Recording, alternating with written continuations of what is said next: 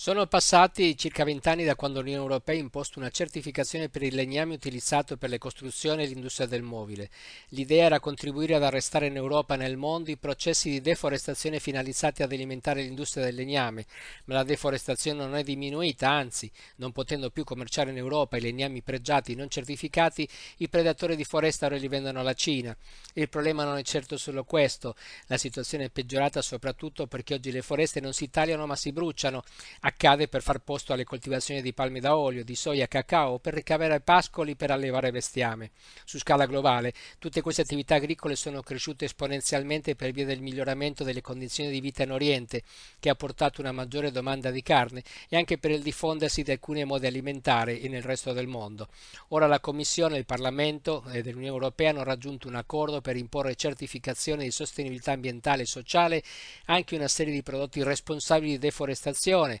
come cacao, soia, caffè, gomma, olio di palma. Tali prodotti non potranno più essere acquistati da operatori europei se coltivati in terreni che sono stati deforestati dopo il 31 dicembre 2021. In pratica si condona tutto il degrado delle foreste tropicali che è stato prodotto fino un anno fa, un degrado di cui l'Unione è responsabile quasi per il 20%.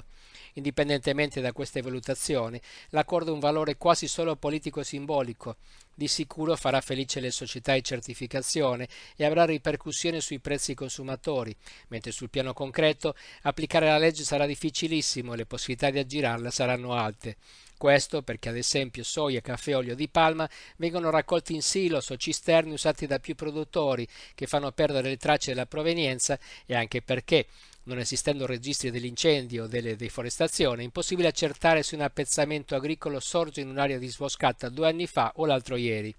L'Unione Europea in realtà da un lato vorrebbe che il mondo fosse a sua immagine e somiglianza, dall'altro ha bisogno che le materie prime, una volta chiamate coloniali, continuino ad arrivare a basso prezzo.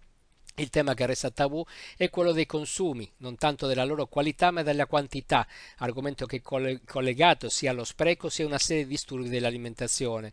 Per quanto riguarda questa certificazione, è certamente giusto voler capire come sono stati prodotti le merci che consumiamo, ma è ridicolo pretendere che i prodotti coltivati in zone di foreste primarie non siano cresciuti grazie alla deforestazione, compiuta un anno o dieci anni prima.